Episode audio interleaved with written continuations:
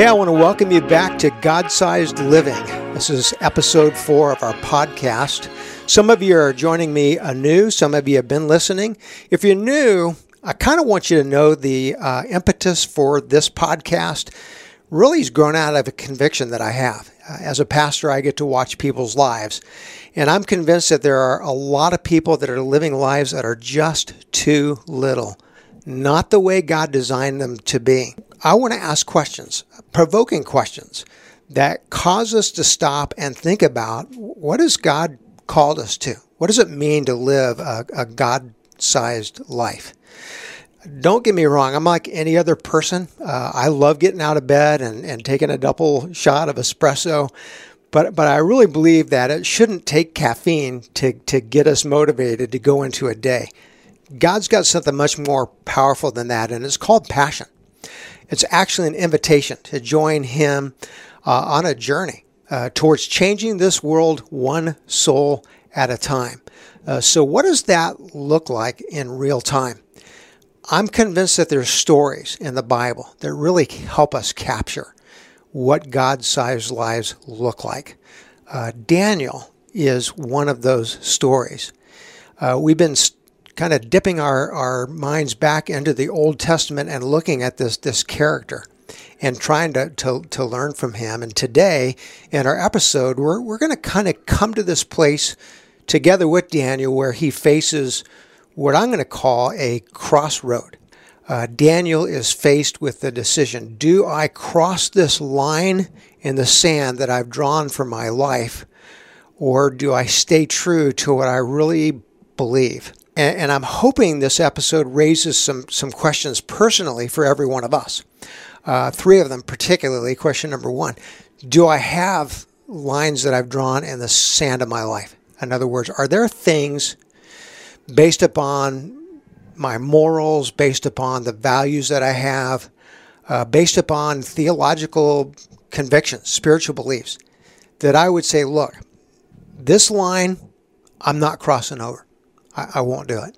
Do you have that in your life? And, and if you do, what, what are those lines? So here's question two Have you ever stepped over that line? And I want to ask that question in honesty because I, I happen to believe that there's there's none of us who are going to pull back and say, "Oh no, no, no, I've I've never stepped over a line or, or broken a conviction that I have or or stepped out." Of course we have. And and when you do, you know what? What does God call us call us back to? So that's question two. Question number three: Is there one line? Is there one line that you've drawn in the sand that you would die before you crossed over it? That you would say, "Look, I don't care what you do to me. You put me in jail. You know, take me out. It doesn't matter to me. That line, I will not cross. What what is that line for you?" And I'm asking these questions because that's Daniel. Daniel faces them. So here's what we're going to do. We're going to start off.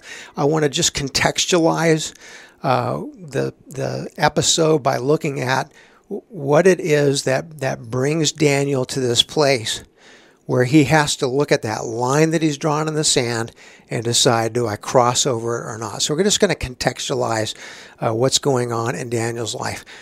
We're going to get specifically into several verses of chapter 1 of the book of Daniel. We're going to look at verses 8 to 21.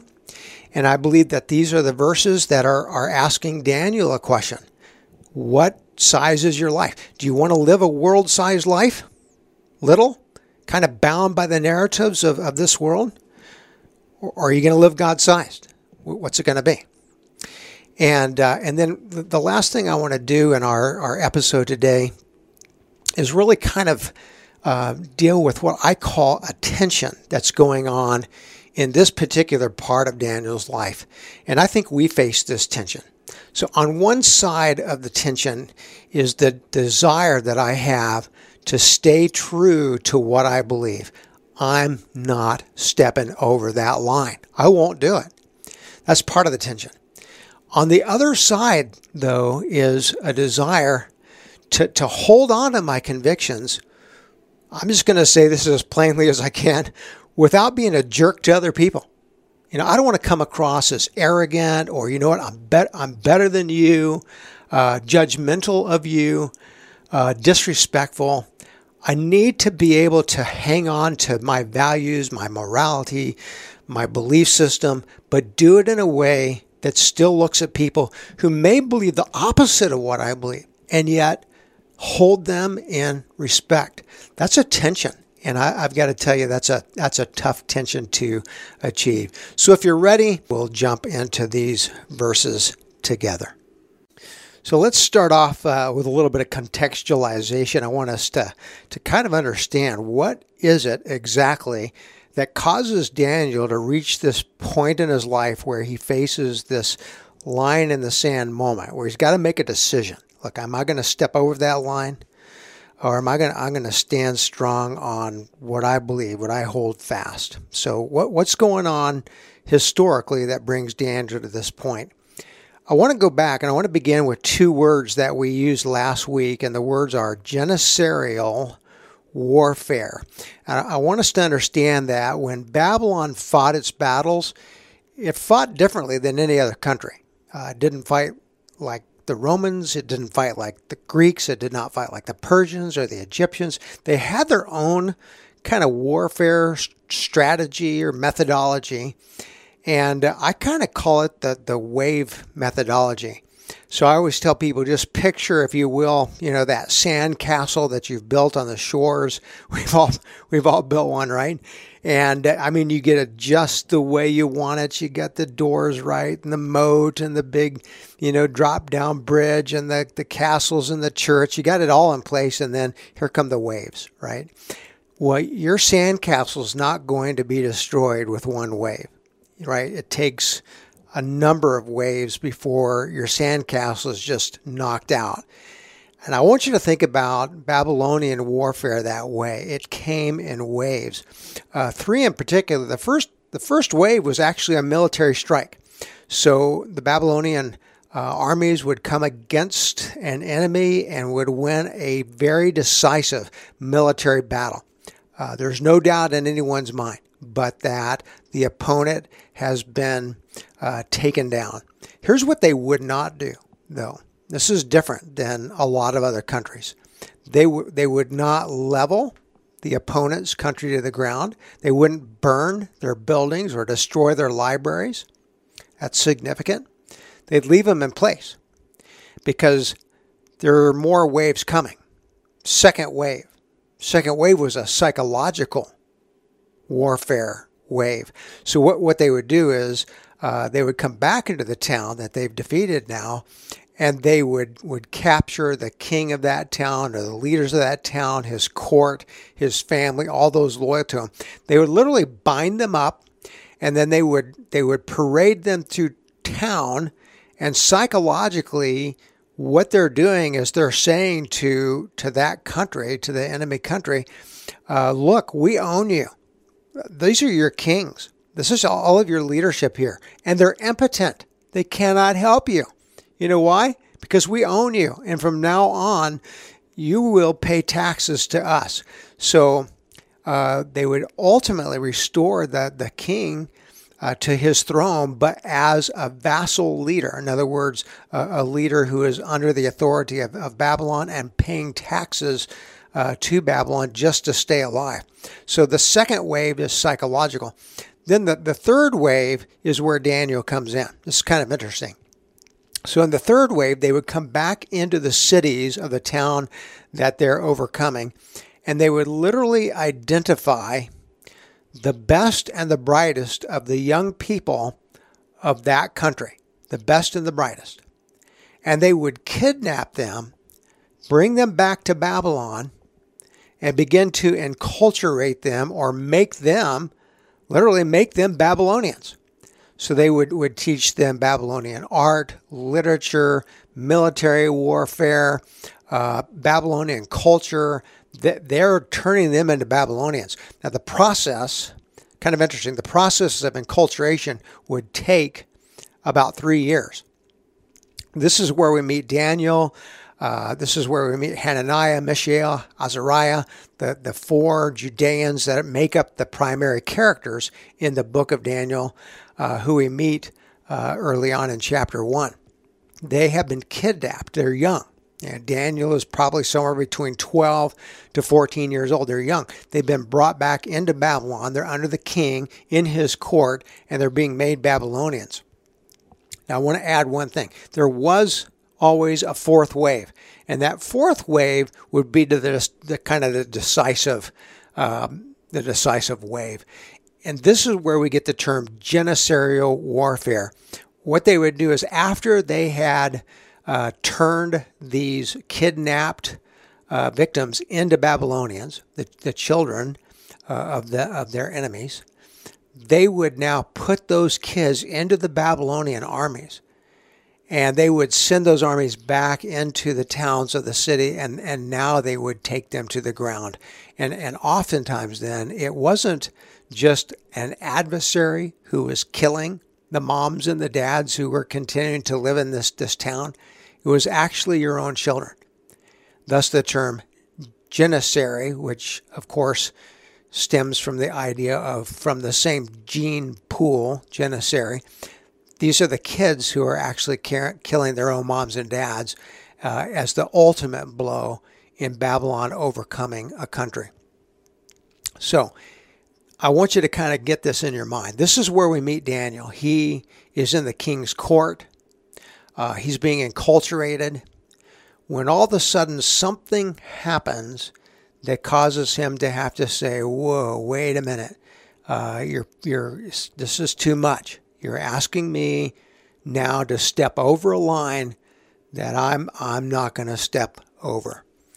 So I want to read this to you. This is from Daniel chapter 1 beginning verse 8. I'm just going to read a couple of verses, but I want you to identify with me what that line in the sand was. All right, here's here are the words. It says verse 8, chapter 1. But Daniel resolved that he would not defile himself with the king's food or with the wine that he drank. Therefore he asked the chief of the eunuchs to allow him not to defile himself. Okay, so what's what's going on there? What's this line in the sand? It has to do with food for a reason. Remember that that Daniel has grown up where? In Jerusalem. He's a Hebrew. And as, as a young man, he would have grown up having to have had memorized what we today call the Pentateuch or the first five books of the Bible. This is how um, this is how the, the Hebrews really transmitted their belief system uh, from generation to generation uh, the, the young would literally put into memory all of the words of the first five books of the Bible. Now, one of those books is the book of Leviticus. And in Leviticus chapter 11, we have what we call the food laws of Israel. This is where God is coming and he's saying to Israel, I'm going to set you apart. You're going to be different than every other nation. You are going to be the nation that I use to bring other nations to me. And so to define you uh, and actually to identify you as separate from the world, I'm going to tell you uh, that there are some foods you cannot eat. Line in the sand. If you ever want to have some fun, go back, read through chapter 11 of Leviticus. You'll you'll kind of laugh today, and you'll say to yourself, "My goodness gracious, uh, that would be a difficult diet to follow." The point is that part of enculturation was uh, Daniel, Hananiah, Azariah, Mishael, they all were being asked to eat food from the king's table. That included food that God had told them, do not eat. There's the line in the sand. And so, so Daniel has to make this choice. Do I kind of go along with things? Uh, do I do I say okay, I'll eat it? I mean, who's looking? Nobody's nobody's watching, right? This is all done in private. And, so it'd be easy for uh, these Hebrew boys to just say, well, you know what? We're, we're enemies. We're under the authority of this, this king. Uh, if we, if we, if we don't eat this food. Maybe we, we'll be killed or imprisoned or something. So let's just do it. Or, nope, line in the sand. I, I am not going to violate something that God has, has called me not to do. In the New Testament, as, as Christians today, uh, I, I have a word for this or a phrase for this. I like to call this the, the Acts 5 dilemma. Remember with me in the New Testament, uh, the fifth chapter of Acts takes us to this, this scene where the apostles, this is after Jesus' resurrection, are actually out in the temple and they're telling people about Jesus as Jesus commanded them to do. When all of a sudden the, Ro- the Romans come in, along with the Sanhedrin, the, the Jewish court, uh, arrest them, put them in prison, and tell them, You cannot preach in the name of Jesus Christ ever again. And remember their, their response. The apostles said, uh, We must obey God rather than man. Uh, I teach Christians to this day there's two times when it is biblically right and correct to commit what we today call civil disobedience. I'm going to disobey the, the, the governors, the leaders of, of my country, if one of two things is true. If I am commanded by them to do something that God has told me not to do, or kind of flip that upside down, if, if I'm commanded not to do something that God has called me to do. Those two things are a line in the sand, right? I'm not crossing over that. And so Daniel is being faced with that. God's clearly told me not to do that. You're commanding me to do that. I must obey God rather than man. And so he's coming to uh, this this eunuch uh, who is overseeing uh, the the whole project of enculturation, and he's telling him, um, I, "I can't do it. I won't do it." Now, I want to go to the Hebrew text because I think this is interesting. In the Hebrew text, uh, verse number 8 reads a little bit differently than it does in our English text. In our English text, it simply says, Daniel resolved that he would not defile himself. He resolved. Uh, other translations say Daniel made up his mind that he would not defile himself almost sounds cognitive in nature, right? Like I, I use my mind. I, I, I know what God told me to do. I hear what you're telling me to do. Line in the sand. I'm not going to do it, right? In the Hebrew text, however, the, the word that's used for our English term resolved has a little more depth to it. So the verb that's used in the Hebrew text is the verb lobe. You would spell it L O B, lobe. Almost sounds like an English word. In fact, it is uh, the root word from which we derive our English term what? Love. Lobe, love. And, and so the depth that's really going on here, I think, is significant. What Daniel is really saying is, hey guys, I'm in love. I'm in a relationship. And I'm, I'm in a relationship with this, this God who made me and who purposed me. And as a result of that, you've asked me to cheat on him. And you know what? I won't do it. I'm not going to cheat on God. I don't care what you do to me, but I'm, I'm asking you to, to, to give consideration to this. I'm telling you, I, I can't do it. I will not do it. now, here, here's what I find significant. I, I really believe that this whole text raises up three significant questions for us in the church today.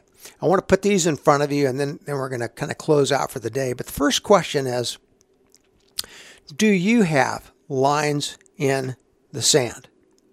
And really, I want you to think about that. I'm just be honest with yourself. Do I have lines in the sand? Are, are there things that I really truly believe God has said to me, uh, this you shall do and this you shall not do? Uh, and if so, what are those lines in the sand for you? Second question um, kind of gets serious. Here, here's the second question Have you ever crossed one of those lines? In other words, you said to yourself, I will never do this. I'll never say this. I'll never look at this. I'll never be part of this. And and you do. You cross over the line. You know, as a pastor, I get to talk to people all the time, and there's two words that I hear often when it comes to, to these moments where we do, we cross over the line. And we find ourselves saying words like regret, or the second word I hear a lot is the word shame. I'm ashamed. You know what? God didn't create us to live in, in regret or shame. And I think when we when we sink down into those places where where we're just captured by shame, we're allowing our, our enemy to stand over us, to kind of kind of hold over us our, our failure, to point at us and to say, "Look at who you are. You call yourself a God follower. Look look look what you did. You think you think God loves you? No, He doesn't love you." And we, we kind of allow ourselves to, to shrink to that that small place where, you know what, we're we're we're kind of just living in self condemnation. Um, God didn't create us to to live that way, and, and I think the same thing is true with with regret. Uh, does it does it hold a place in our life? I don't believe so. I, I do believe repentance holds a place. It's a different thing. Uh, repentance is uh, in the Greek metanoia. It's turning yourself around. It's a 180. It's that that moment where I say, you know what, God, I did. I blew it. I stepped over a line that I created. That I'm never going to step over that line. That I, that I really believed, God, that that you had called me never to go here, and I went there. I'm sorry, God. And God turned me around, 180 me. I want to come back to you. This is about relationship. This is about, guess what? I'm in love with Jesus Christ and I'm not going to cheat on him. And you know what? We do. We cheat on him. And when we do, guess what? There's the cross. There's a Jesus Christ who's looking at you and looking at me and saying, through that cross, you have forgiveness, and I will turn you around and lead you right back into my arms. And I really believe that this text is just calling us to, to be honest about where we are right now today in our lives. Am I crossing lines that God said, No, I, I don't want you to cross over that line. Am I doing that? Then the last question, I think, really significant again today is the question Is there a line that you would never cross? I mean, you would die before you crossed that line. So I'm going to ask you, what is that line? What is that line? Do you say, I would never cross this line. Because the minute you speak those words, I, am going to guarantee you this. You have an enemy who says, aha, Make a note there. And he will work on you and work on you and work on you and try to bring you to a place where you cross that line. And you know what? It's why we every day come back to a word that, that holds on to us and keeps us strong in those moments. And I think that's what's happening here in chapter one of Daniel is God's been holding on to Daniel, Hananiah, Azariah, Mishael, three men who had the word put into them when they were very young. And you know what? They've been taken out of Jerusalem. But you can't take Jerusalem out of them. You can't take the word out of them. And I believe that every night as they're laying down on their beds and in the mornings when they're waking up and, and, and at noontime when, they, when they're getting ready to, to eat their meal, they're rehearsing these words, the word of God, again and again and again. And it's holding onto them and keeping them in God's care. Uh, what are those rhythms in your life right now that hold on to you in those moments when your enemy says, Come on, no one's looking, cross the line? What are those rhythms that you have in your life today? Are they present? Or are they missing? If they're missing, I just want to encourage you to uh, to look at what does it would it take for me to just start some rhythm, whether it's uh, five minutes of reading the Bible each day, uh, whether it's five minutes of prayer every day. Just what can those rhythms be that hold on to me, that allow God the Spirit to hold on to me in those times when I know that the enemy is saying, "Come on, cross the line." Um, I want to uh, next week, kind of get into attention that I believe is important. Uh, as important as it is for us to, to not cross the line, to hold on to uh, those things that we believe and trust. I think it's also important for us to think about how to do that in a way that is not offensive to other people. And uh, so I always say, I, I want to hold on to the truth, but I don't want to be a jerk uh, when I do that. So I want to get into that next week. And until then, I'm going to wish you guys uh, richest blessings. Thank you for joining me today. I hope you'll come back next week and, and be part of this uh, podcast in an ongoing way. Uh, just hit subscribe, and we'll be back together next week. God bless you.